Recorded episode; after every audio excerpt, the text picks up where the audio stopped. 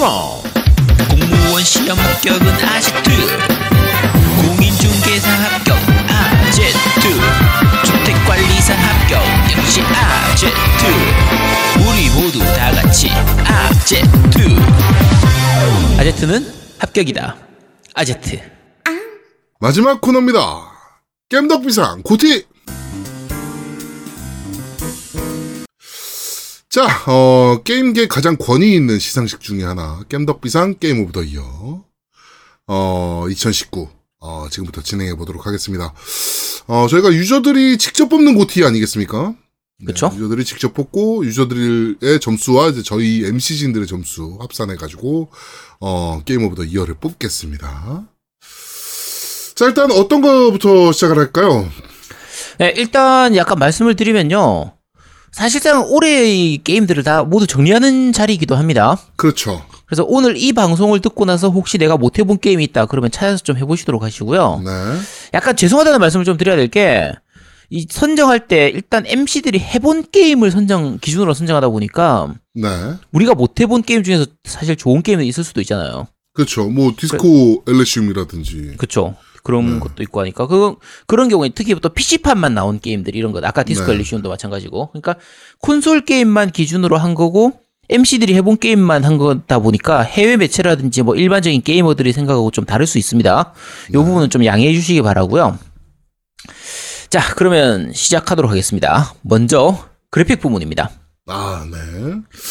가장 치열할 줄 알았는데 생각보다 어, 되게 빠르게 결론이 났던. 그쵸. 그러니까 일단 후보로 올랐던 게임들을 몇 개를 말씀드리면 기어즈 5 네. 아, 쟁쟁했죠. 그 다음에 어우, 메트로 쟁쟁했죠. 엑소더스 어우, 괜찮았죠. 그렇죠. 그리고 바이오하자드 2 이제 리마스 리메이크죠. 리메이크. RE 네. 요런 게임들이 좀 올라왔었는데 네.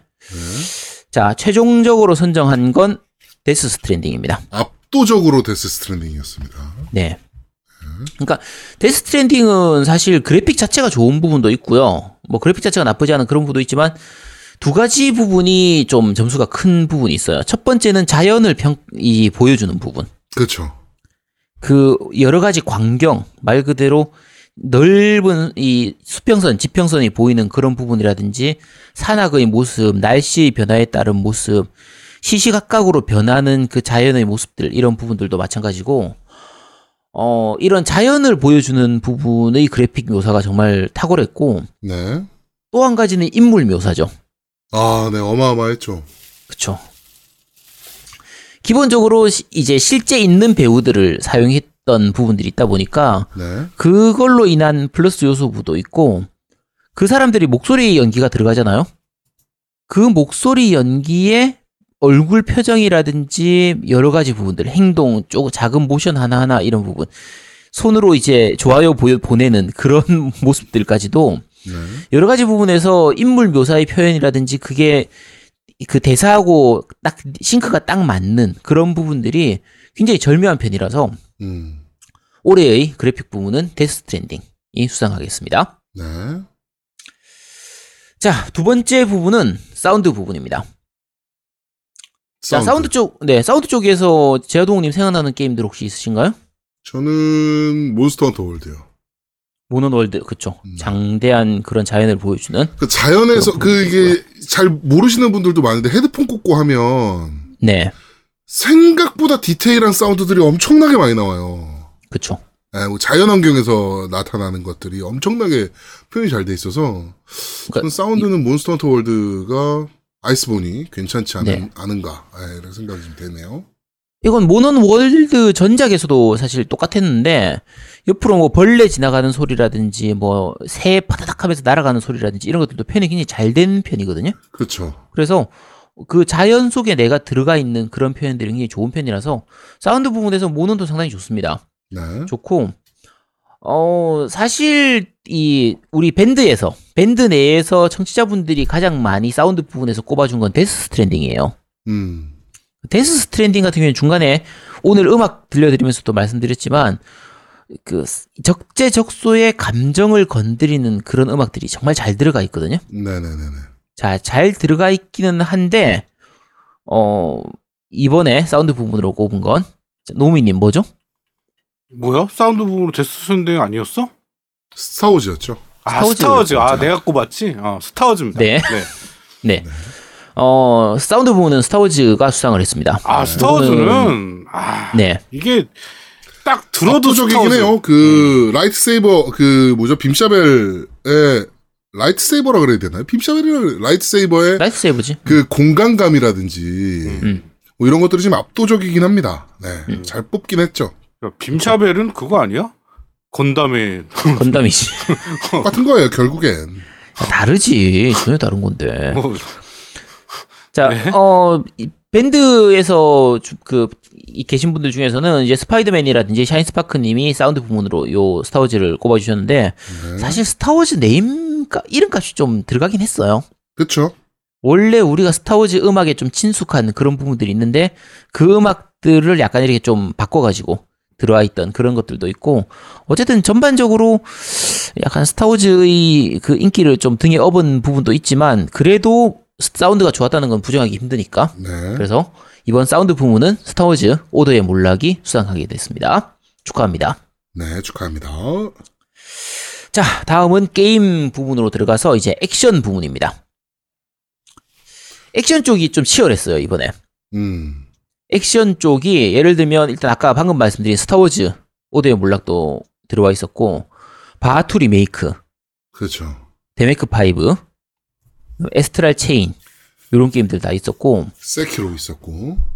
그쵸 세키로하고 방울 토메이도님이 추천한 걸로 몬헌 아이스본 음. 몬헌도 일단 액션 맞잖아 그렇죠 액션이죠. 네 액션이니까 당연히 들어와 있을 수 있었고 페이크당님이 올려주신 건데 이제 링핏 어드벤처 야 이거 액션으로서 액션 맞잖아요 그죠? 그렇죠 액션 맞죠. 네 어쨌든 내 몸을 액션해야 되니까 액션이에요 액션이에요 그 액션. 게임은. 네. 그렇죠. 그다음에 다쿠님이 올려주신 그 데메이크 5 아까 있었는데 어 여러 가지 게임들이 있긴 했지만 아 역시 탑을 장식하는 건 세키로로 선정됐습니다. 네 세키로. 난이도가 높고 이런 부분들도 있고 하지만 여러 가지 무기들을 싸- 쓰는 모습이라든지 그 타격감이라든지 그런 부분들이 굉장히 좀 잘 맞춰져 있고 네. 아, 난이도가 높은데 이거 밸런스가 좋다고 해야 되나? 와씨. 적 보스들의 다양한 모션이나 다양한 그런 패턴들 이런 부분들이 아무래도 점수를 얻어서 그래서 어 올해 액션 부분 수상은 세키로가 됐습니다. 또 어떻게 보면 그 저기 뭐죠 다크 소울 소울류에서 약간 좀 탈피한 그 액션이라든지 뭐 이런 것들도 괜찮았고 네, 그쵸. 좋았죠 게임 자체가. 네. 스타워즈도 마찬가지고 세키로도 마찬가지인데 소울류라고는 하지만 그전 기존의 소울류들은 사실 굉장히 좀 묵직한 공격이었거든요. 네. 근데 세키로나 스타워즈는 묵직한 느낌이 아니라 좀 시원시원한 느낌인데 충분히 그 이 다크류의 그 다크 소울의 느낌은 좀 살아나는 그런 느낌이라서 어, 요거는 좀 상당히 괜찮은 그런 편, 편이었습니다. 네. 개인적으로 하나를 더 추가하면 그 블라스퍼머스라고 해서 2D 그 횡스크롤 다크 소울 게임이 있어요. 네. 요 인디 게임 쪽에 가까운 게임인데 계속 그 나 뭐 해보라고. 씨. 노우미한테 해보고 해보라 그러는 게임. 음. 네, 꼭 해보라고 했던. 이게 그래픽이 도트 그래픽으로 만들어져 있는 게임이라서, 어, 약간 좀 거부감이 있는 분도 있을 수 있겠지만, 실제로 게임 해보면요, 그래픽 굉장히 부드러워요. 그니까, 데스, 저 뭐지? 데드풀, 데드셀. 작년에 나왔던 데드셀하고 느낌이 비슷하기도 한데, 네. 데드셀도 마찬가지고 보통 우리가 2D 다크 소울이다. 이렇게 부르는 게임들이 몇 개 있긴 하거든요. 음 그렇죠. 흔히 그런 식으로 이제 약간 수식을 해가지고 2D 다크 소울이다, 다크 소울류다, 소울류다 하는 이렇게 얘기를 하는데 제가 지금까지 해봤던 2D 다크 소울이라고 부르는 게임 중에서 가장 다크 소울 같은 게임이었어요. 음 다크 소울의 그 묵직한 칼 맛이라든지 회피하는 느낌, 난이도의 부분, 게임 시스템 여러 가지 부분들이 정말 다크 소울을 그대로 2D로 만든 듯한 느낌이기도 하고 네. 게임 분위기나 스토리나 세계관 설정 이런 것들도 정말 소울스러운 그런 느낌이라서 혹시 못 해보신 분 계시면 한번 블라스퍼머스는 해보시고 이게 PC판밖에 없습니다. 음. 아쉬운 부분인데 어, PC판밖에 없고 한글화가 안 되어 있는데 한글 패치가 있거든요. 그래서 한글로 즐길 수 있으니까 한번 해보시기 바랍니다. 네. 자, 어쨌든 액션 부분은 세키로가 수상을 했고요. 자, 다음 대전 부분입니다. 음. 올해 나온 대전 게임 혹시 생각나는 거 있어요? 없어요, 자동님? 저는. 어, 뭐 있나요? 자, 노미님은 대전 게임 오늘 올해 생각나는 거 있, 생각나는 거 있어요? 어 저거 저기 뭐? 코믹스에서 나왔던 거 있잖아. 그 저기 다 뭐 점프 포스. 어 점프 포스. 아, 점프 포스 음, 그거 올해 나오지 않았나? 올해 맞는 거 올해죠, 같아요. 올해. 음, 네, 제가 올해 했던 것 같아요. 맞아. 음.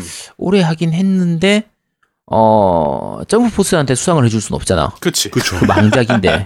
그거 게임 패스로도 풀렸어.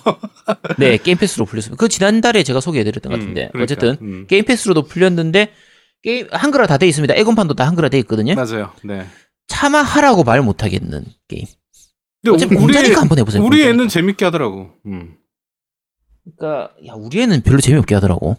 우리 애는 나 재밌대. 그걸 왜 샀나 몰라. 네. 어쨌든 어 올해는 대전 게임이 이렇게 많이 나오진 않았습니다. 그쵸. 많이 나오진 않았고 사무라이 쇼다운이 올- 올해 나왔죠. 사무라이 네. 스피릿츠. 요게 아, 사실 사쇼가 있었네. 그렇죠. 사쇼가 상당히 괜찮기는 한데 올해 나온 거 맞지? 내가 지금 기억이 안 나네. 네, 올해 맞을 나왔어요. 거예요. 자, 그런데 어, 자 올해의 대전 게임 부분 수상은요 어쩔 수 없습니다. NBA 2K20입니다. 두둠탁. 뭐? 자, 이, 이- 자 제아동원이 저런 반응 제가 이해합니다. 자, 이 방송 들으시는 분들도 NBA가 왜 대전이야? 자, 올해 부산 정모에 참석하셨던 분들이면요 아무도 부정 못할 겁니다. 뭐 개똥 같은 소리야. NBA 2K20은요 최고의 대전 게임입니다. 어, 야, 무슨- 다- 당연히 그렇지 대전 게임이지. 자, 이건 밴드에서 여러분들도 말씀하셨습니다. 정우성 닮은 앱보이님도 어 NBA 2K20으로 꼽아주셨고요. 어 팀덩치님도 NBA 2K로 꼽아주셨습니다. 당연 두 분이 꼽아주셨으면 당연히 그런 거죠. 네, 대전 맞습니다. 자, 대전 게임 대전 부분은 NBA 2K22 가져가셨습니다. 축하합니다. 네. 제동님 뭐 불만 없죠? 모르겠네 네, 무슨 없- 게임이지. 그 게임이. 그 네, 뭐 그런 이게 게임이 이 있습니다. 게임이 우리 MC들도 아마 대전을 했을 거예요. 네. 그쵸. 그래서 아마 제가 음, 우승한 걸로 않네요. 네. 뭐 알고 있는데 네. 하여튼 뭐뭐 올해 스포츠 게임 우승은 제가 다 했기 때문에 네 인정합니다. 네. 그럼요. 최고의 대전 네, 게임이었습니다. 인정합니다. 네. 자, 다음은 내러티브 부분. 그러니까 스- 스토리 부분의 이제 수상인데 어, 요쪽이 또 의외로 약간 그 치열했던 부분입니다. 어, 먼저 이제 저지 아이즈를 좀 꼽아주신 분들이 좀 계셨어요. 근데 저지 아이즈가 약간 애매한 게 아까도 말씀드린 것처럼 저지 아이즈가 작년에 나왔어요. 이- 그 2012년, 2018년 12월 달에 나왔거든요. 12월 네. 7일, 8일 요때쯤 나와서 그래서 실제 플레이는 오, 오래 하신 분들이 좀 많을 거예요. 석인 님도 요 저리 저지 아이즈를 내러티브 부분으로 꼽아주셨고, 근데 어 저희가 작년에 제가 요거 때문에 작년 고티 꼽는 방송을 제가 다시 들어봤어요. 작년 저희가 고티 꼽을 때 저지 아이즈가 어 이 스토리 부분에서 올라왔었습니다. 음, 네 맞아요. 네, 올라왔- 기억나네요. 다가 뭐에 밀렸냐면 디트로이트 비컴 휴먼에 밀렸어요. 그래서 스토리 부분에서 수상을 못했었는데 네. 어 올해도 결국은 또 밀릴 운명이라 뭐 네. 아쉽지만 어쩔 수 없고요. 나 다른 작품들 말씀드리면 플래그 테일 이노센스 요거 방울토메도 님이 이제 그 꼽아 주셨는데 플래그 테일은 사실은 스토리가 그렇게 좋은 편은 아니었어요. 음. 그러니까 좋을 줄 알았는데 생각보다는 약간 실망스러운 좀 그런 느낌이었고 어 샤인 스파크님이 링핏 어드- 어드벤처를 꼽아주셨습니다. 어, 이걸 왜 내러티브에다 꼽아주셨는지 이분이 이렇게 설명을 하고 있어요. 스토리 자체는 별거 없지만 적과의 전투가 이렇게 처절하다는 주인공의 신체, 정신적인 서술 묘사가 뛰어난 게임은 이전에도 이후에도 없었죠.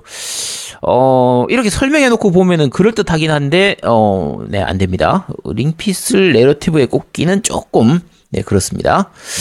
자, 그 다음에 킹덤 하츠 3도 이제 후보에 올라와 있습니다. 음. 후보에 올라 있고, 킹덤 하츠도 스토리가 이제 그 복잡했던 스토리를 어느 정도는 마무리하기도 했고, 어, 워낙 디즈니 이빨을 받는 그런 부분도 있기 때문에 어쨌든 올라오긴 했지만, 그래도 조금 모자라죠. 네. 조금 모자라고 페쿠싱님이 꼽아준 것 중에서 이제 13기병 방위권이 올라와 있습니다. 그렇죠.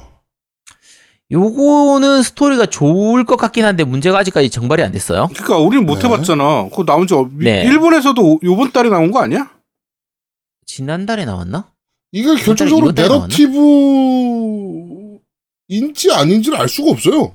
그러니까 지금 국내에서는 이제 체험판은 한글화가 되어 있거든. 체험판이라고 해야 되나? 이제 프롤로그가 한글화가 되어 있긴 한데 이제 정식 나오는 건 내년 상반기에 나 내년 내년 봄이라고 했나? 그때 발매 예정으로 지금 잡혀 있기 때문에 이거는 내년에 저희가 해보고 나서 내년에 말씀드리도록 하겠습니다. 사실 저도 굉장히 기대하고 있는 게임이거든요. 13기병 방위권은. 음, 저도 근데 기대하고 있는 게임이에요. 네.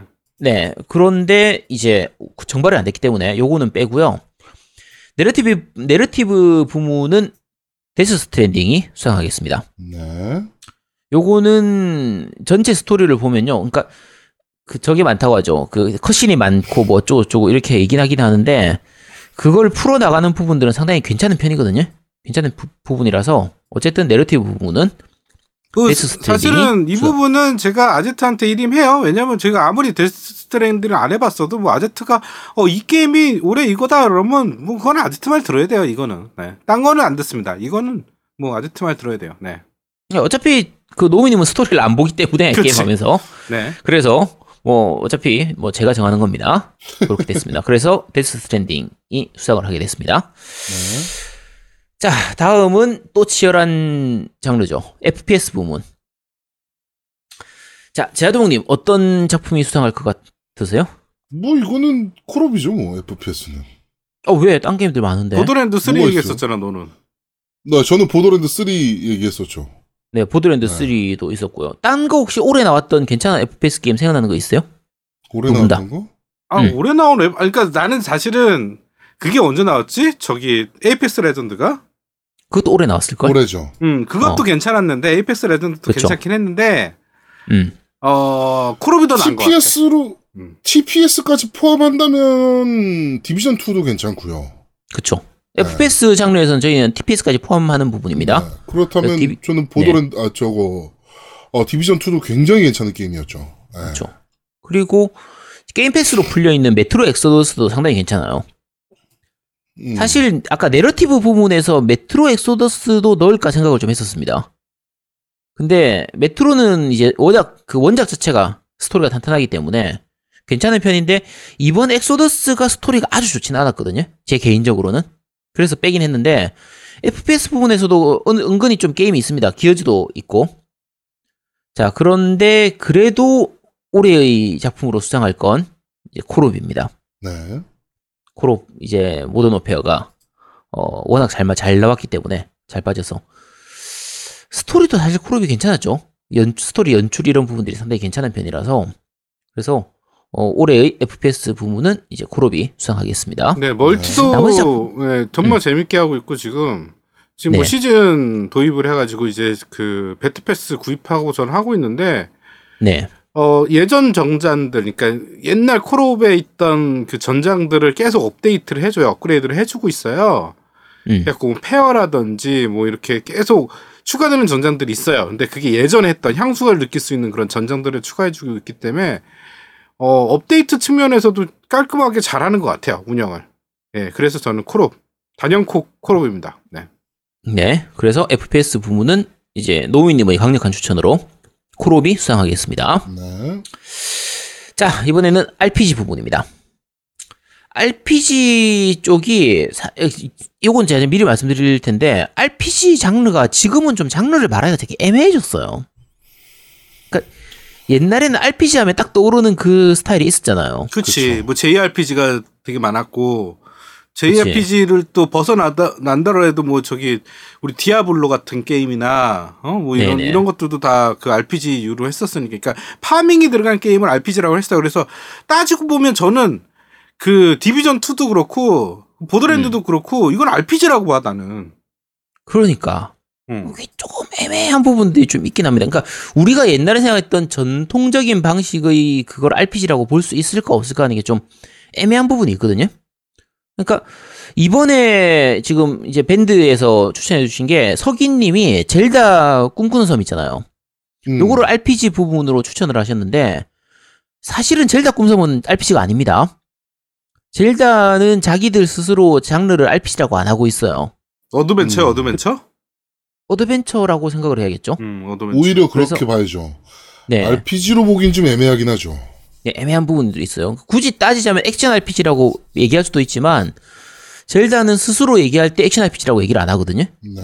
그래서 어쨌든 근데 그래도 사람들은 액션 RPG로 많이 꼽는단 말이에요.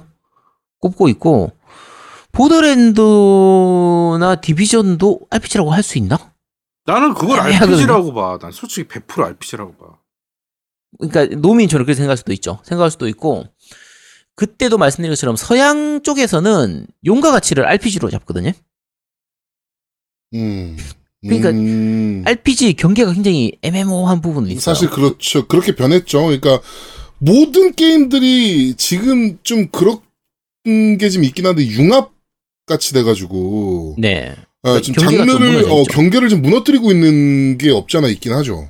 네. 네. 그래서 그런 부분 때문에 이번 RPG 부문을 이제 뽑을 때 후보를 고를 때도 조금 이제 머리가 아팠습니다. 근데 어쨌든 어느 정도 괜찮은 RPG들을 꼽아보자고 하면 아우터월드. 음. 아우터월드는 사실 저희가 리뷰를 한번 했어야 되는데 타이밍을 놓쳐가지고 아직 못하고 있거든요. 그래서 할 수 있으면 좀 최대한 빨리 하도록 하겠습니다. 여기 이제 폴아웃 느낌처럼 만들어져 있는 우주를 배경으로 하는 폴아웃 이런 느낌이거든요. 네. 우주선으로 별과 별을 돌아다니면서 이렇게 하는 그런 건데 상당히 괜찮은데 초반에 괜찮다가 좀 빨리 뒷심이 빠지는 그래서 와, 이, 와 굉장히 정말 괜찮은데 두 분 혹시 하셨죠 이거 아우터월드 난 시작만 했어. 제동님은요?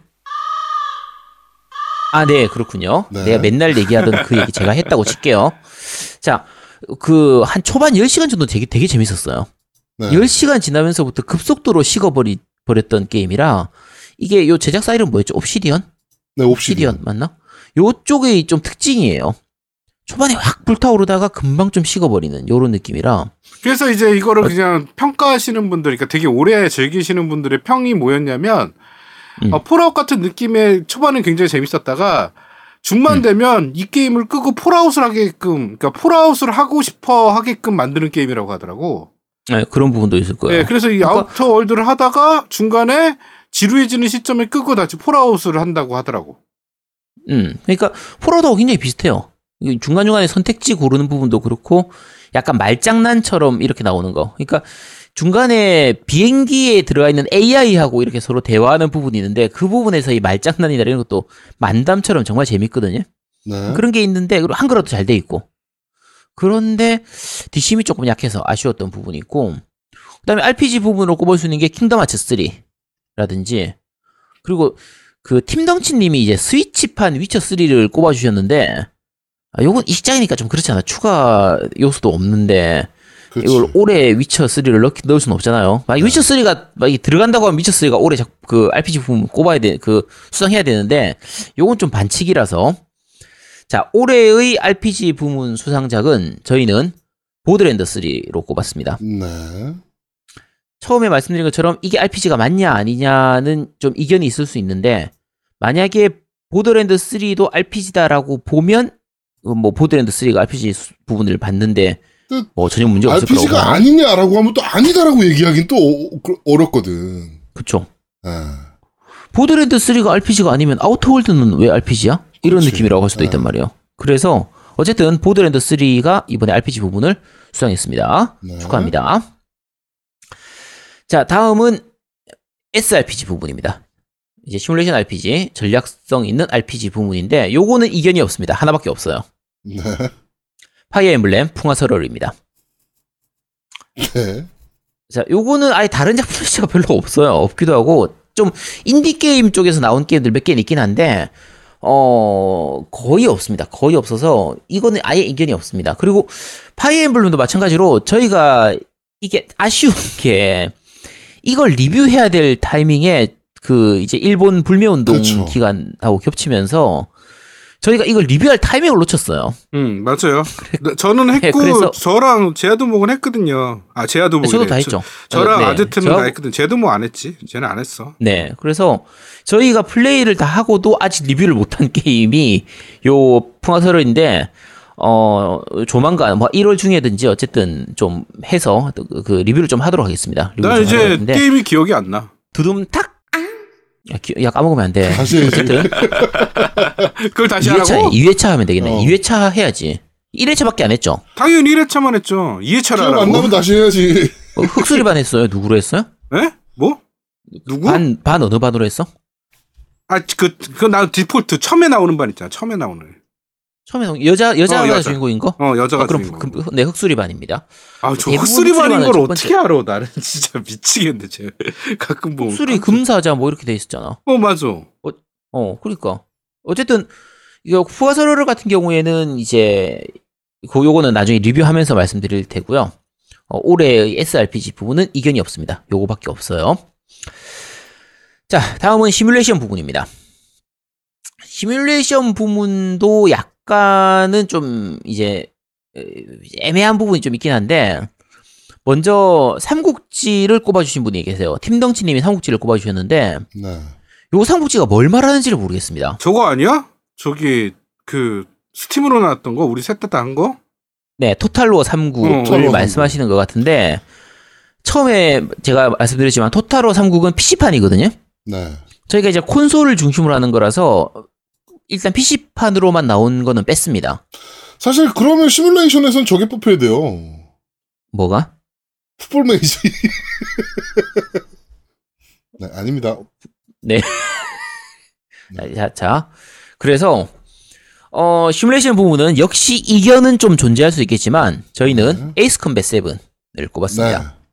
네. 요것도 이견이 있겠죠. 야, 그게 무슨 시뮬레이션이냐? 그냥 슈팅 비행 액션 게임이지. 슈팅이지. 음, 제가 그랬어요, 어, 제가. 슈팅. 제가 그 무슨 네. 시뮬레이션이야, 그게? 막 이랬어, 내가. 그렇지. 그런데 어 근데 또 시뮬레이션이 아니냐 이러면은 아니 그건 아닌 것 같긴 한데. 네. 이거 말고 사실 없어요. 네. 없습니다. 거의 시뮬레이션 부분이 없고 저희가 소수 이번에 의견으로- 고티를 뽑아보면서 느낀 거지만 음. 아 이제 우리 이제 콘솔에서 안 나오는 시- 장르가 생각보다 좀 생겼구나라는 예- 생각이 좀 들더라고요. 그렇죠. 예. 뭐 음. 이번 시뮬레이션도 마찬가지고 눈에 띄는 명 대작들이 좀 없구나 이제 요 장르 쪽에는 음. 뭐 이런 것들이 좀 눈에 보이더라고요 확실히. 네, 아쉬운 부분들이 좀 있죠, 네. 사실. 어, 샤인 스파크 님께서 소수 의견으로 어, 데스 스트랜딩을 꼽아 주셨습니다. 택배 기사 시뮬레이션 아니냐? 어, 택배 사실 기사 시뮬레이션 그것도 네 쿠팡맨 시뮬레이터니까. 쿠팡맨 시뮬레이터의 어 이제 좋아요충 이제 시뮬레이터의 건설 기사 시뮬레이터긴 한데 어 에이스 컴뱃한테는 밀렸습니다. 네. 밀렸기 때문에 그래서 올해 시뮬레이션 부문은 에이스 컴뱃 7이 아, 수상하겠습니다. 근데 버스 시뮬레이션 해보기로 했잖아요, 아저트님. 어느 거? 버스 시뮬레이션. 버스 시뮬레이터. 아 버스 시뮬레이터요. 어, 그거 해보기로 했잖아. 자 요거 제가 말씀을 좀 드릴게요. 어 버스 시뮬레이터를 제가 망했습니다. 그게 뭐예요? 망하다니? 자, 그, 자, 버스 시뮬레이터라고 플스4판으로 나온 게임이 있거든요. 네. 플스4판으로 이제 한글화까지 돼서 나왔는데, 제가 요거를 Steam판으로 구매를 했어요. 음. Steam판이 할인을 해가지고 좀 많이 저렴해가지고, 제가 그걸 주, 주- 그, 구매를 했는데, 이- 이건 약간 번외적인 얘기입니다. 어, 여러분 속으시면 안 됩니다. 버스 시뮬레이터 게임이 두 개가 있습니다. 네. 버스 시뮬레이터가 있고요. 버스 드라이버 시뮬레이터가 있어요.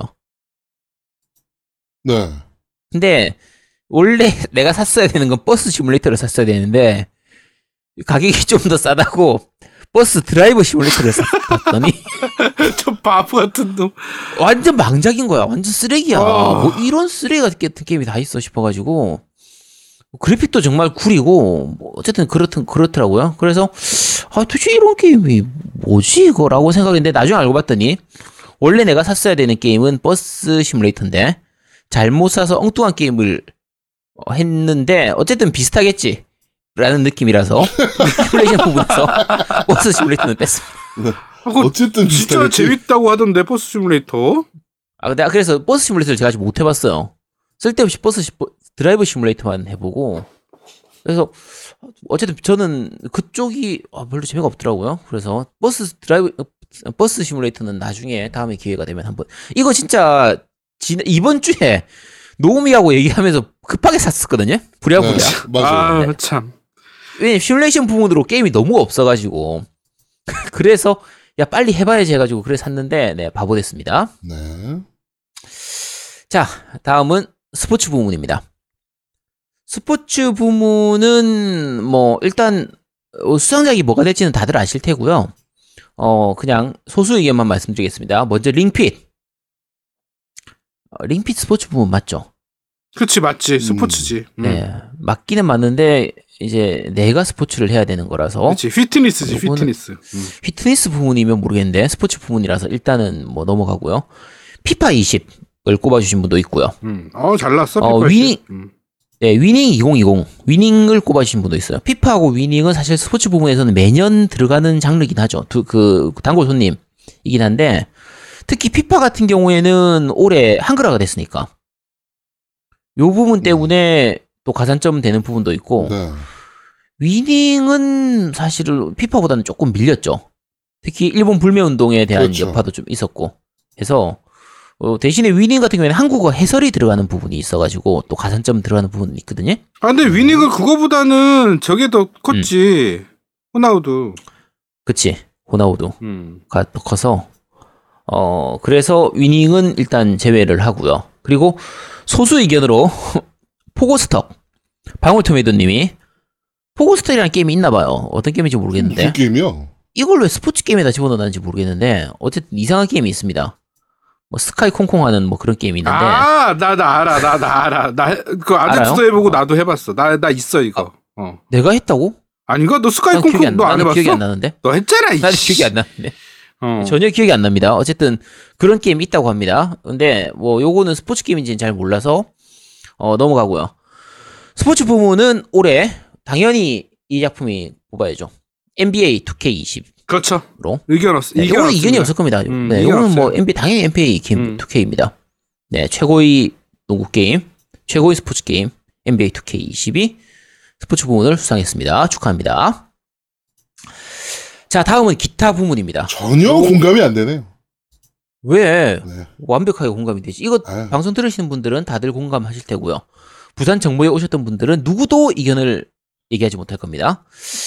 자, 어, 일단 기타 부문으로 얘기하는 건 장르 나누기도 되게 애매하고 그런 게임들을 다 모아봤습니다. 네. 모았는데, 어, 일단 페코싱 님이 추천해주신 게 제목 없는 거의 게임입니다. 음.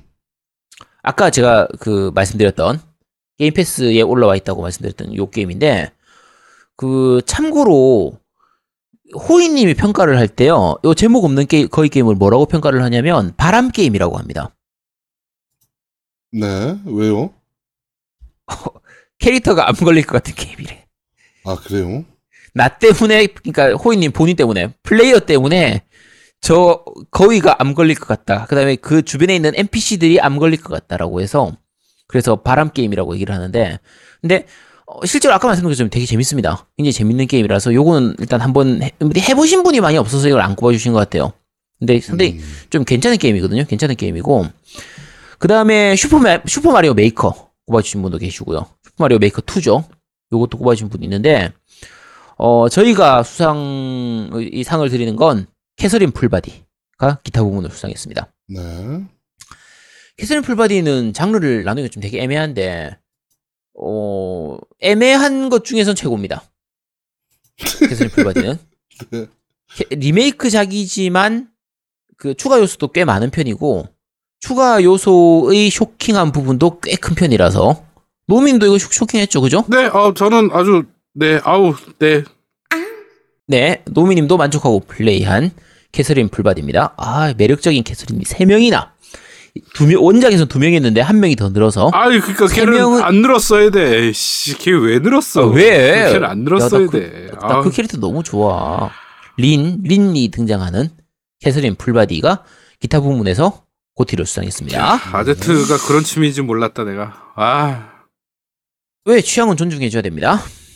자, 이번에는 WOTY입니다. 최악의 게임. 올해 최악의 게임. 자, 어, 두 분은 최악의 게임 뭐 생각나는 거 있어요? 아, 저 뭐 하나 생각했었는데, 정말 이런 개똥 쓰레기 게임이라고 생각한 게 있는데. WWF 2K. 그건 안 해봤으니까, 2K. 저희가. 어. 아이 그 저기 그거만 봐도 아는 거야. 아, 뭐, 영상만 봐도 알 수 있긴 한데, 안 해봤으니까 그렇게 얘기하긴 좀 뭐하고. 그러니까 WWE죠 지금. 음. 네, 2K. WWE 2K20. 네, 2K20인데 워낙 버그가 많고 망작으로 꼽히는 게임인데 네. 저희가 해봤으면 이걸 꼽을지도 모르겠어요. 근데 저희가 안 해봤기 때문에 얘를 꼽을 수는 없고 어 이제 팀덩치님은 이제 Anthem을 꼽아주셨습니다. 아, 맞아요. 제가 네. Anthem 생각했어요, Anthem. 나는 Anthem 괜찮던데. 올해를 열어 제낀 개똥만 게임. 아니야 Anthem은 근데 또 재밌는 부분은 재밌어서 이거는 최악의 게임이라고 말하기 힘들어요. 그렇지. 그러니까 아쉬운 게임이긴 해. 그렇지 아쉬운 거지. 입 턴 어. 것 네. 때문에 아쉬운 거지. 아쉬 그러니까 그런가요? 아쉬운 게임이긴 하지만 꽤 재밌는 게임이었거든요. 그래서 Anthem은 최악의 게임으로 꼽긴 좀 힘듭니다. 그래서 굳이 점수를 주자고 하면 뭐 60점, 70점 이렇게밖에 못 줄 수도 있긴 하지만 40점, 50점 줄 만한 게임도 넘쳐 흐르는데 왜 굳이 앤썸을 꼽아야 돼? 요런 부분 때문에. 그러니까 기대치보다는 못 미치는 건 맞아요. 네. 근데 어 어쨌든 최악의 게임이라고 말하기가 힘들고요. 그다음에 2020 도쿄 올림픽을 꼽아주신 분도 있습니다. 네. 요것도 이 샤인, 샤인스파크님이 그, 해- 그 올리셨는데 요거 혹시 해보셨어요? 아니요 난안 아니요, 안 해봤어. 해봤어요. 이거 데모 버전도 있거든요. 네. 아마 플스판 데모 버전이 올라와 있을 거예요. 하니까 요거 한번 해보시도록 하세요. 아 정말 밋밋합니다. 네. 정말 발전 없구나. 진짜 야, 이, 뭐, 이 게임을 이따위로 만들었나? 진- 너무 밋밋하고 이상하게 종목이 좀 재밌을 만한 종목도 있는데 좀 특이한 걸 집어넣으려고 해서 그런지 모르겠는데 종목들도 다 별로 공감도 안 가고 재미도 없고 좀 마이너하고 좀 그런 느낌이라서 2020은 굉장히 애매한 게임이어서 이제 WOTY로 들어가긴 했는데 제가 해본 걸 기준으로 말씀드리자면 올해의 WOTY는 Contra Rogue Corps입니다.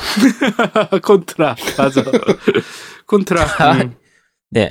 우리 세대는 사실 혼두라라고 알고 있죠. Contra보다는 네, 혼두라가 더, 혼두라죠, 익숙한- 혼두라. 네, 혼두라가 더 익숙한데, 뭐, 일단 공식 명칭은 콘트라니까.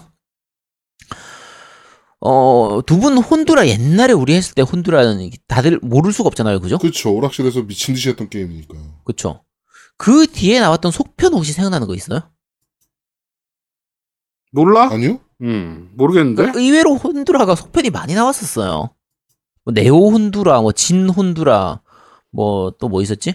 뭐 혼두라 Dual Dual Spirits인가 이런 거 하고 뭐 네. 혼두라 Rebirth 뭐 이- 되게 많이 나왔어요. 많이 나왔는데 다 그냥 기존 혼두라를 비슷비슷하게 만들어 가지고 그냥 그래픽만 좋아지게 만드는 거의 그런 느낌에 가까웠거든요. 네. 자, 그런데, 그래서 욕했죠, 사람들이. 아, 왜 시대가 어느 시대인데 아직까지도 이런 식으로 게임을 만드냐. 좀, 혼두라도 좀 이제 시대에 맞춰서 좀 달라져야 될 거 아니냐. 어, 그럴 수 있잖아, 그죠? 그렇죠. 너무 비슷비슷하게 만드니까. 자, 그래서 달라지게 만든 게 이번 요 혼두라, Contra, Contra Rogue Corps거든요. 네. 아, 그냥 원래대로 만들지 그랬어.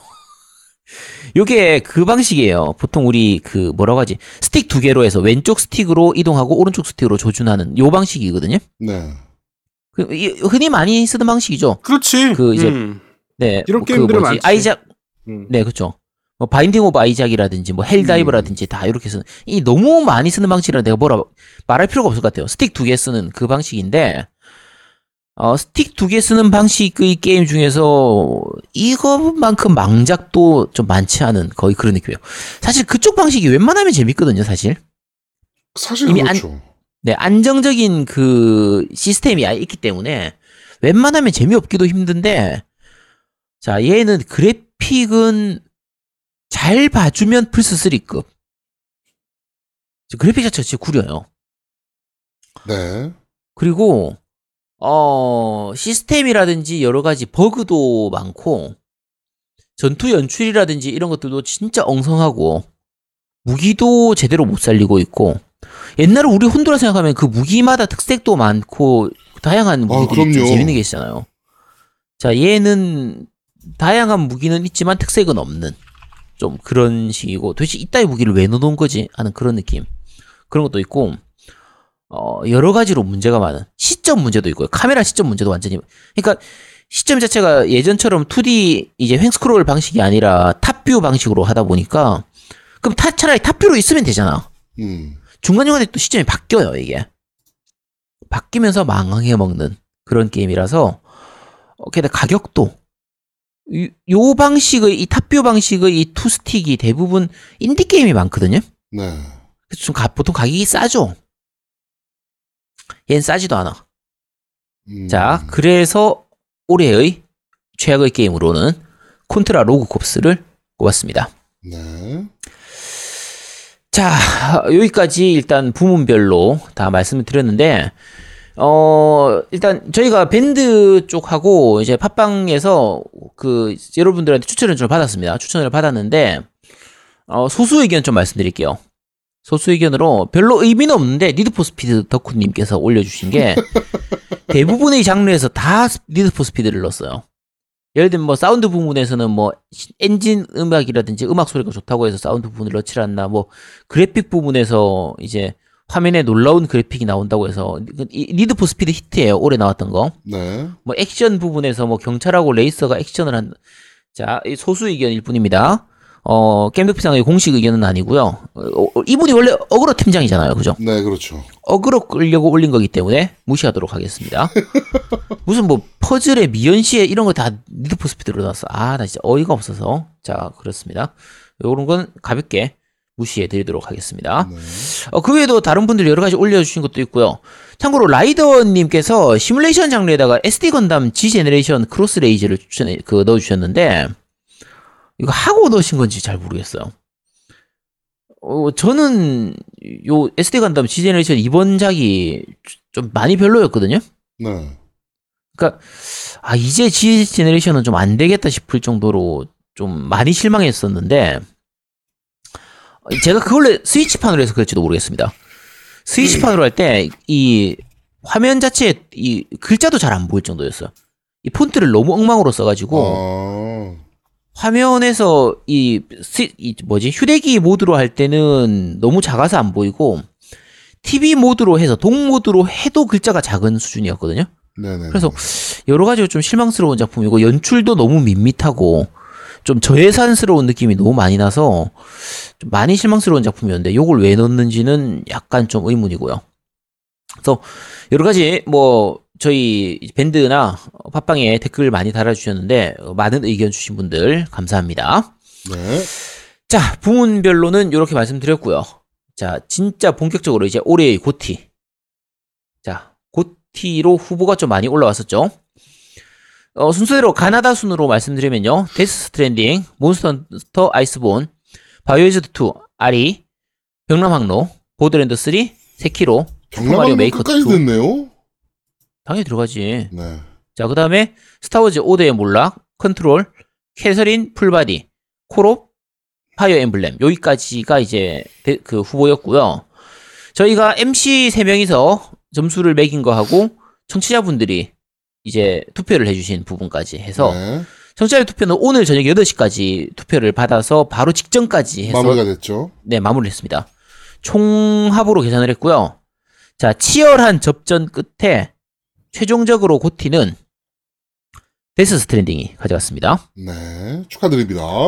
네, 축하드립니다. 아. 일단 약 코지마 입장에서도 엄청나게 영광일 거예요. 그렇죠. 지금 아마 지금쯤 이 방송 듣고 나면 눈물 흘릴 것 같아요. 그렇죠. 예. 아, 진짜 새, 올해 마지막 2019년 마지막 해 마지막 날에 이 눈물을 흘리면서 아마 뭐 자기 트위터라든지 이런 데 올리겠죠.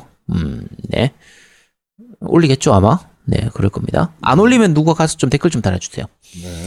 그러시고, 어, 요거 사실 비하인드 스토리가 좀 있습니다. 이번에 집계를 할 때, 저희가 그 MC들이 점수를 준 거에서는요, Death Stranding이 거의 한 5위, 아, 5위도 안 되는구나. 한 6위, 7위밖에 안 됐습니다. 그렇죠. 이게 왜 그렇게 됐냐면, 노우미가, 이거, 야, 노우미 별점 테러 했어. 와, 나 진짜 어이가 없어서. 네, 내가 무슨 테러를 자. 합니까? 네. 자, 저희가 그, 각 게임별로. 최하 30점에서 최대 50점까지, 30점에서 50점 사이의 점수를 주기로 했었거든요. 네.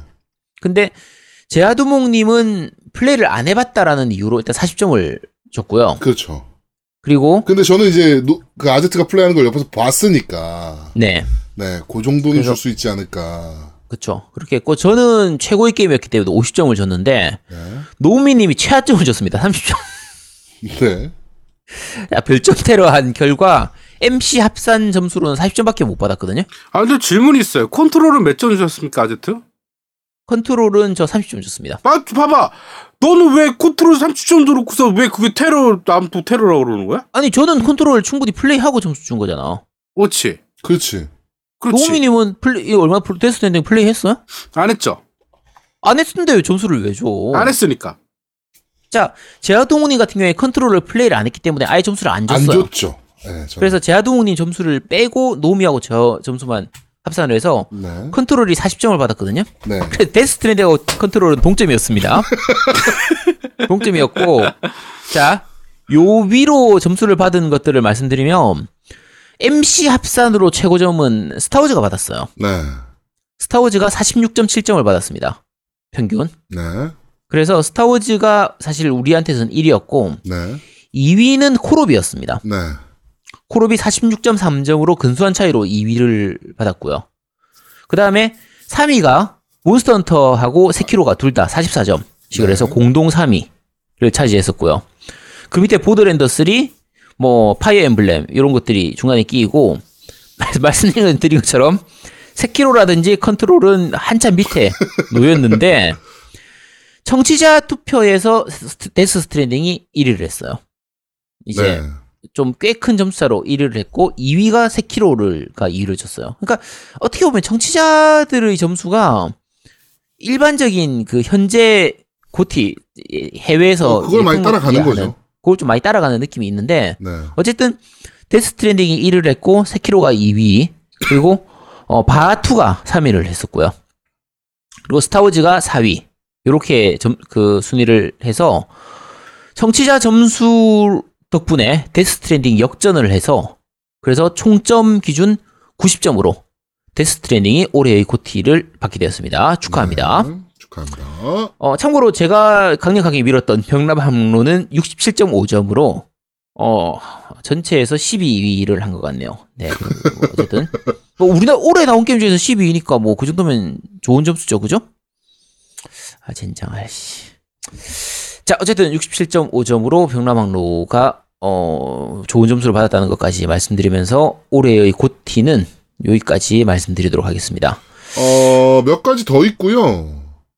뭐가요? 어, 일단 여러분들이 이제 뽑아 주셔야 됩니다. 그래가지고, 올해, 어, 겜덕비상 연기 대상을 뽑겠습니다. 네, 그래 가지고, 연기 대상 후보는, 어, 첫 번째 후보입니다. 진화 소녀 CF의 아제트. 자, 그리고 두 번째 후보는, 쌍상국지 CF의 아제트. 자, 그리고 마지막 후보는, 로드모바일 CF의 아제트입니다. 네, 아, 왜. 왜 다 저만 있어요? 어, 연기대상 후보가 3명이 선정이 됐고요. 네, 그러니까 요 셋 중에, 어, 여러분들의 투표가 지금 필요합니다. 해주고, 연기대상 후보, 다시 한번 말씀드릴게요. 첫 번째, 진화소녀 CF의 아제트. 두 번째, 쌍상국지 CF의 아제트. 세 번째, 로드모바일 CF의 아제트. 아니, 노인님하고 아, 제아동님은 어디 갔어요? 자, 그렇게 되고요. 그 다음에 올해 캠페인송. 네. 올해 캠페인송은 그냥 뭐, 단독입니다. 네. 단독 후보고요. 그 뭔지 아- 대충 다 예상하실 거예요. 네. 아제트 한번 해주시죠. 뭐, 뭔지 모르겠는데? 아시잖아요. 빨리 해주세요. 캠페인 송을 하라고? 캠페인 네. 송이 뭐야, 갑자기? 야, 음악 뽑자. 야, 그래, 그냥 틀어줘, 차라리 그냥. 네. 자, 아제트, 컴온!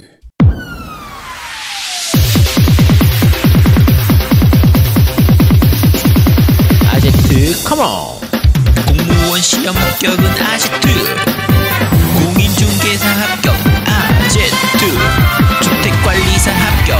역시 아제트 우리 모두 다 같이 아제트 아제트는 합격이다. 아제트. 자, 올해 캠페인송은 이렇게 아제트 come on이 외쳐지는 우리 공인중개사 시험은 아제트. 네. 고, 고곡이, 어, 일단, 어, 선정되었습니다. 그러니까 연기대상 후보만 여러분들께서 뽑아주시면 돼요. 네. 어, 2019 겜덕비상 고티는 여기서 모두 마무리하도록 하겠습니다. 아니요, 마무리하면 안 됩니다. 네. 번외편이 조금 더 들어있습니다. 아, 네네네네네. 자, 번외편으로 이제 다른 장르, 예를 들면 애니라든지 뭐 드라마라든지 영화 이런 것들도 좀 얘기를 해달라고 했는데 얘기하신 분들이 몇 명 없어서 네. 그래서 그나마 올리신 분 중에서 제가 어, 몇 가지만. 했습니다. 네. 자, 올해 애니는 귀멸의 칼날입니다. 요 아직 경성님이. 올려주셨는데. 아, 근데 그거는 만화로 애니도 있어요. 나는 애니는 한 편도 못 봤는데 만화로만 보고. 애니가 훨 애니가 훨씬 나아요. 애니는 어디서 봐요? 이거 아 국내에서는 지금 애니 저 그러니까 VOD로 다운받아서 볼 수 있고요. 아, 그 없어. 애, 니맥스였나 그러니까 어. 넷플릭스에는 없어요. 넷플릭스나 애니플러스 이쪽에서는 없고 애니맥스에서 들어왔었나 어디서 나왔지? 어쨌든 그 보통 P2P 이런 데서 다운 받으면 그 제휴로 떠 있거든요. 네. 그래서 그걸로 보시면 되는데 이게 규메르 칼날 같은 경우에 이제 점프, 네, 잼, 점프 맞죠? 그 일본 네. 소년 주간- 네. 점프에서 연재되는 작품인데 점프의 작품치고는 의외로 조금 왕도를 벗어난 작품이에요. 어떤 면에선. 그러니까 조금 잔인한 부분도 많이 있고 스토리 전개도 굉장히 빠르고요. 너무 음. 빠른 거 아니야 싶을 만큼 좀 빠른 부분도 있고 그러면서도 적하고의 대전이라든지 이런 부분들은 약간 왕도물스러운 부분들도 있긴 한데 어쨌든 지금까지 점프 작품들하고는 꽤 많이 다른 모습을 보여줘요. 게다가 요 만화책으로 보면요. 그 작화가 진짜 구립니다. 작화가 그러니까 작화가 별로 좋지가 않아요. 네. 그러니까 뭐 원근법도 되게 이상하고 뭐 예를 들면은 손도 칼이 왼손에 있었다가 갑자기 다음 장면에서 오른손으로 바뀌기도 하고 막 이렇게 손 헷갈리는 부분도 팔이 왼 왼팔이 잘렸는데 다음 페이지 가면 오른팔이 잘려져 있고 뭐 이런 것도 있거든요. 네. 되게 애매한 부분도 있는데 애니화 시키면서 완전히 좋아졌습니다. 애니 작화가 굉장히 좋아졌어요. 연출이나 이런 게 전투 연출이라든지 우리 애가 이거 진짜 좋아하거든요. 이거 사실 제가 먼저 본 게 아니고요. 우리 애가 보고 나서 저보고 보라고 해서 봤는데 음. 굉장히 좋더라고요, 이거. 음. 전투 연출이나 액션 씬 이런 게 명장면이 굉장히 많이 나오는 작품이라서 올해의 애니는 귀멸의 칼날로 음. 어, 꼽았습니다. 이게 뭐 도깨비 나오고 이런 건가 보네요. 그러니까 이제 좀비물에 가까워요, 어떻게 보면. 음. 일본식 좀비물이라고 해야 되나? 귀신, 그러니까 오니 같은 그런 거 나오는 네. 건데, 이제, 어, 꽤, 스토리 설정이 좀 참신한 편이에요. 이게 일본식? 네. 음. 오니가 나오는 것 같은데. 네 네, 그쵸. 그러니까 예. 네. 그러네요. 네. 한국 그 뭐 많은 분들은 아시겠지만 요거는 좀 알고 넘어가셔야 되는 부분이라 이제 그 음. 우리나라에서 흔히 아이들 동화에 나오는 도깨비라고 나오는 것들이 음. 이제 머리에 뿔 달려 있고 뭐 이렇게 그렇잖아요. 그쵸. 예, 근데 그거는 한국 도깨비가 아닙니다. 일본식. 일본 오니를 그대로 갖고 온 거고 네. 한국식 도깨비는 완전 달라요. 예, 음. 이거는 뭐 그냥 뭐 말씀드린 말씀입니다. 네. 근데 그림 같은 거나 이런 거 동화에서 보면은 항상 그거를 표현을 하니까. 네, 뿔 달려 음, 있고 그 그쵸. 가죽 그 뭐 짐승 가죽 옷 입고 있고 뭐 네. 도깨비 방망이 들고 다니고 이거 다 오니입니다. 음. 오니. 네, 그쵸. 자, 어쨌든 요렇게 해서 애니는 귀멸의 칼날이 되었고요. 자, 번외편 두 번째 드라마 부분. 자, 드라마 부분은 팀덩치님의 강력한 추천에 힘입어 어 멜로가 체질 아닙니다. 수상을 했습니다. 올해 호텔 드라마는. 호텔 델루나죠. 자, 호텔 델루, 자, 스카이캐슬도 올해 거 아니었나? 어, 스카이캐슬도 될 겁니다. 네. 네, 올해 자- 작년 아니죠, 올해죠. 네, 그러니까 올해입니다. 강력 가장 강력하게 이제 올해 드라마가 사실 명작이 많았어요. 네. 그러니까 방금 말씀드린 것처럼 스카이캐슬도 있고요. 어 멜, 멜로가 체질, 동백꽃 필 무렵 그리고 말씀드린 것처럼 홀- 호텔 델루나가 다 재밌었거든요. 네. 다 재밌었는데 어 제 개인적으로는 멜로가 체질이 최근 한 10년간 드라마 중에서 최고였습니다. 아, 저는 호텔 델루나입니다. 자 그런데 자 노미님은 뭐가 좋았어요? 저는 위쳐. 음, 두둠탁. 야, 위쳐 한 편밖에 안 봤잖아. 아니야, 나 다 봤어.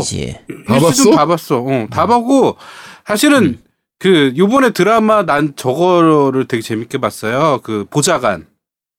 음, 음, 보자가죠. 네, 보자감이 네. 좋죠. 보좌관을 지금 시즌 2까지 끝났는데 너무 재밌게 봤어. 그래갖고 이게 음. 우리나라 현실을 너무 잘 반영한 때문에 부자관이 재밌게 보시는 분들은 그 미국의 그거 뭐죠? 그거? 정치 드라마? House of Cards? 예, 그거보다 재밌다는 얘기는 하시더라고요. 예. 아, 그건 아니다. 뭐 그런 얘기도 하시더라고. 그거보다 재밌다. 네. 자, 어쨌든 여러 가지 작품들이 있지만 어 우리 지금 MC들 사이에서도 이게 갈리잖아요. 의견이 네. 갈리는데 팀던치님이 멜로가 체질이라고 했으니까 멜로가 체질입니다. 아, 아, 멜로가 체질 진짜 진짜 재밌어요. 진짜 그 우리나라 드라마 중에서 이런 드라마를 만들 수 있구나 싶을 만큼 저는 와, 아, 감독이 영화 감독이니까. 그 부분이 우리나라 드라마는 사실 그런 거 있잖아요. 뭔가 사건이 빵빵 터져야 되고 뭔가 이 갈등 요소도 굉장히 많아야 되고 뭐 막장으로 흘러야 되고 사람도 죽어 나가야 되고 뭐 아, 저 올해 드라마 바뀌어야 됩니다. 뭐 아, 생각해 보니까 저게 있었네. 어느 거? 지금 SBS에서 하는 야구 드라마 있어요. 아, 스토브리그. 스토브리그. 아, 스, 네, 스토브리그. 이게, 이게 야구 드라마가 아니에요. 야구 드라마의 탈을 쓴, 음. 그, 오피스물이거든요. 그쵸. 네, 오피스 드라마인데, 정말 역대급 드라마입니다. 너무 잘 만들었어요. 아직 안 끝났잖아. 막 하고 그 있잖아, 그건. KBO의 문제점으로 막 되는 것들과 한국 사회의 정치적인 문제와 막 이런 것들을 막 까재 끼는데, 음. 와, 진짜 재밌습니다, 이거. 스토브리그 지금 아직 지금 방송 중인데 진짜 사실 재밌습니다. 스토브리그는 그렇게 큰 대형 뭐 스타가 안 나와요. 뭐 네. 이름값 비싼 그러니까 몸값 비싼 배우는 안 나오는데 다들 연기가 딱 그 배역에 잘 맞는 배우들이 연기도 좋고, 전체적으로. 네, 연기 항상 좋습니다. 그게 뭐 진짜인지 아닌지 모르겠지만 2016년도에 불펜이라는 커뮤니티에 네. 그세 줄짜리 글이 올라 한번 올라온 적 있어요. 네, 네. 그 프로야구 이야기인데 단장이 새로 와가지고 꼴찌팀 우승시키는 드라마는 어떨까요? 재밌을까요? 단장은 남국민으로 하면 참 잘 어울릴 것 같은데 음. 라는 세 줄짜리 글이 올라온 적이 있거든요. 음. 2016년도에. 근데 정확하게 맞아 떨어지고 있잖아요, 지금. 예. 어, 약간 참고로 제가 약간 말씀드리자고 하면요. 어, 우리, 아, 기아는 뺍시다. 에, 기아는 빼고, 보통 우리 엘롯기라고 하는데, 네. 그, LG 팬하고요, 롯데 팬하고 하나 팬은 보지 마세요. 서로 자기 구단이라고 얘기해. 서로. 눈물- 야, 씨발, 이거 우리 팀 나는데. 얘기야. 막 이러면서. 아, 눈물 나, 근데. 와, 나 진짜, 씨. 제가, 저는 이제 부산이라서 당연히 롯데 팬인데, 네. 아, 보면, 진짜, 아, 진짜. 근데 정말 잘 만들었습니다, 드라마. 그거 지금 아. 5화까지 진행됐는데, 요거는 야구를 좋아하시는 분들이 보시면 훨씬 재밌는 드라마고요. 야구를 잘 모르시는 분들이 봐도 꽤 흥미진진한 오피스물이라, 예, 재밌습니다, 이거 좋습니다. 드라마. 예. 제가 스토브리그 그거 보면요. 아, 진짜 우- 롯데가 로이스터 있을 때 우승 한번 했었어야 되는데. 아, 진짜 이대호 진짜 전성기 이대호 리즈 시절 그때 강민호하고 리즈 시절 그때 우승을 했었어야 되는데 그때 못한 게 천추의 한이다 싶은 딱 그런 생각이 드는 드라마라서 네. 어 그, 그렇긴 한데 자 그래도 멜로가 체질입니다. 자 제일 마지막으로 올해의 영화. 자 두 분 올해 영화 꼽을 꼽는 거 생각나는 거 있어요? 저는 오벤져스. 무조건, 무조건 3천만큼 사랑해줘. 응? 그게 뭐야? 3천만큼 사랑해. 야 이렇게 갈리네. 나는 뭘 갈려, Avengers. Avengers, Endgame. 그럼 Endgame. 아니 그러니까. 네, 3천만큼 사랑해. 야, 야 기생충 있잖아 기생충. 아니야, 나는 기생충 재미없게 봤어, 솔직히. 아 그래? 어, 재밌었어. 어벤져스 나도 솔직히 없네. 그렇게까지 재밌다라고 생각은 안 했어요. 아, 잘 만들었다, 영화. 좋네. 라고는 음. 했는데, 와, 재밌다라고 하기에는 좀 애매해서. 아 나는 진짜 기가 막히다고 생각했었는데. 어, 저는 Endgame입니다.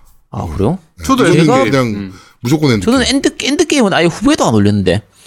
제가 생각했던 거는 조커하고 기생충하고 두 개거든요. 얘 약간 인디류야. 얘 약간 주류가 비주류야. 전체적으로. 그래, 그거 봐, Death Stranding. 그거 드라마도 봐, 그거 그렇고, 드라마도 사실 멜로가 아. 체질은 시청률이 잘 안 나온 드라마예요. 야 시청률이 문제가 아니야. 야 그거는 사람들이 그 멜로가 치즈를 주로 보는 사람들이 다 VOD나 넷플릭스나 이걸로 보기 때문에 뭐 멜로가 치즈 처음에 넷플릭스 안 올라왔구나. 어쨌든 그래서 시청률이 안 나온 거지. 어, 실제로 멜로가 체질 그- 넷플릭스에 없나? 지금은 올라와 있어요. 처음에 네. 안 올라왔었어요. 한, 한두 달 정도 늦게 올라왔어요. 저는, 야, 내가 체질 그거 보려고 그 유료 결제까지 했는데, 저 월 정액 결제해가지고 그거 보고 있었는데. 근데, 어쨌든 그게 중요한 게 아니고. 네. 자, 그래서 올해의 영화는, 뭐, 일단은, 어벤져스. 네. 엔드게임으로 아이 하도록 그 하겠습니다. 그게 그게- 그게 재미와 뭐 이런 거를 다 차치하고 음. MCU의 처음과 끝을 장식한 인물들이 퇴장한 에피였잖아요. 그쵸. 네. 특히 삼천만큼 사랑에는 저는 올해의 대사예요. 네. I love you 3000은 진짜 끝입니다. 거기서 그냥. 아, 네. 네가 딸을 안 키워서 그래. 야, 진짜 근데 이거 그래줄게. 기생충 있잖아, 기생충. 네. 기생충은 그 영화 처음부터 끝까지 세세한 그 안에 넣어놓은 그 장치 하나 하나가 다 의미를 가지고 있어요. 난 그게 아니, 너무 아, 거야. 아, 근데 알아요, 저도 아는데. 영화, 영화에 저런 의미를 분석하는 거는 영화의 재미가 떨어져서 그러는 거야. 솔직히 말해서. 저런 세세적인 거를 분석할 수 있다라는 거는 야, 영화가 재미가 기생충에서- 없어. 왜냐면 야, 영화의 그거라기보다는 음. 이게 한 번 보면은 잘 못 느끼는 것들을 두세 번 봤을 때 막 느껴지는 장치들인 거죠, 그런 것들은. 그러니까 아니 근데 쟤는 한번한 보고 느꼈다니까. 봐봐 한 번 보고 느꼈잖아. 아지트는 나 기생충 그러니까 한 밖에 안 봤어요. 한 번밖에 안 봤는데. 와, 쟤는 야, 저거야. 기생충에 야 시계 방향으로 시계 방향으로 야 이거 최고라니까 저 최고의 명대사예요. 아, I love 3000입니다. 올해 자. 최고의 대사는. 네, 다수결에 밀려가지고 아, 아쉽지만 올해 이 영화는 어벤져스로 하도록 하겠습니다. 네. 자, 올해 고티 의 번외편까지 오늘 올해의 겜덕비상 고티는 여기까지 진행하도록 하겠습니다. 네. 아이씨, I love 3000이지, 씨. 아이씨, 니- 니가 시계 방향을 몰라서 그래. 아, 아, 저, 진짜. 저 비주류 저거. 자, 겜덕비상 제177화 내가 직접 뽑는다. 겜덕비상 고티 편은 여기서 모두 마무리하도록 하겠습니다. 음, 말씀드린 대로 대망의 2019년이 끝나가고 있습니다. 네. 뭐 들으시는 날짜에 따라서는 신년이 되실 수도 있고요. 하여튼 어 이거를 신정에 인사하는 게 맞나요? 그죠? 저번 작년에도 이런 얘기했던 것 같은데. 네. 왜? 새해 복 많이 받으시라는 얘기를. 이거 신정에 하는 게 맞습니까? 아니면은 설날에 하는 게 맞습니까? 신정이 하는 게 맞지. 네, 그죠? 네. 음. 자, 하여튼 새해 복 많이 받으시고 어 2019년에 아쉬우 아쉬우셨던 것들은 다 후를 털어버리시고 2020년에 다시 한번 가열차게 달려볼 수 있는 그런 한 해가 됐으면 좋겠습니다. 어, 저희는 2019년이 끝났으니까 이제 2020년에 몇, 이게 며칠이죠, 저희가? 2020년 며칠 날 컴백합니까? 2020년, 어, 1월 7일 이겠네. 1월 7일에, 음. 어, 2020년 새로운 에디션으로 여러분들을 찾아뵙도록 하겠습니다. ATN 칼만. 두둠탁. 아, 나 진짜 빨리 두둥탁 하나 해줘, 빨리. 제 끝까지 저런단 말이야, 그러면. 두둠탁. 아, 아니, 그거 아니야. 장난쳐? 어? 두둥 탁 이렇게 해야지. 네가 해, 네가 하세요. 어, 왜 내가 와, 나 아까 그거 딸게요, 그럼. 네. 얼마나 자, 재미없는지. 두둠탁 됐지? 아니, 두둠탁 됐지? 아, 탁이 좀더 어. 탁 하고 쳐줘야 돼. 아, 뭘 자꾸 시켜? 자, 두둠탁 네. 됐어? 자, 어, 겜덕부상 제177화. 내가 직접 뽑는다. 겜덕부상 코티편은 여기서 모두 마무리하도록 하겠습니다. 저희는, 어, 2020년에, 어, 좀 더 재밌고 알찬 방송으로 여러분들을 찾아뵙도록 하겠습니다. 고맙습니다. 감사합니다. 감사합니다. ATN 새해 복 많이 받으세요.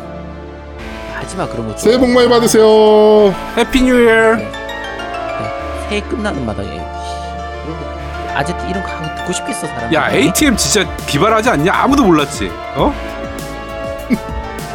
아무도 생각 안 해봤지, ATM. 야, 야 BTS 보면 생각한 건데, BTS 보면. 생각을 안 하지 일부러.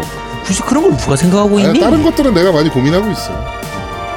그렇지. 뭐 굿즈라든가, 곡이 나오면, 고민할 시간에 게임을 하라고 곡이 게임을. 나오면 응원 구호도 만들어야 돼요. 그치. 우유 네. ATM 이런 거 만들어야지. 그런 거 만들어야.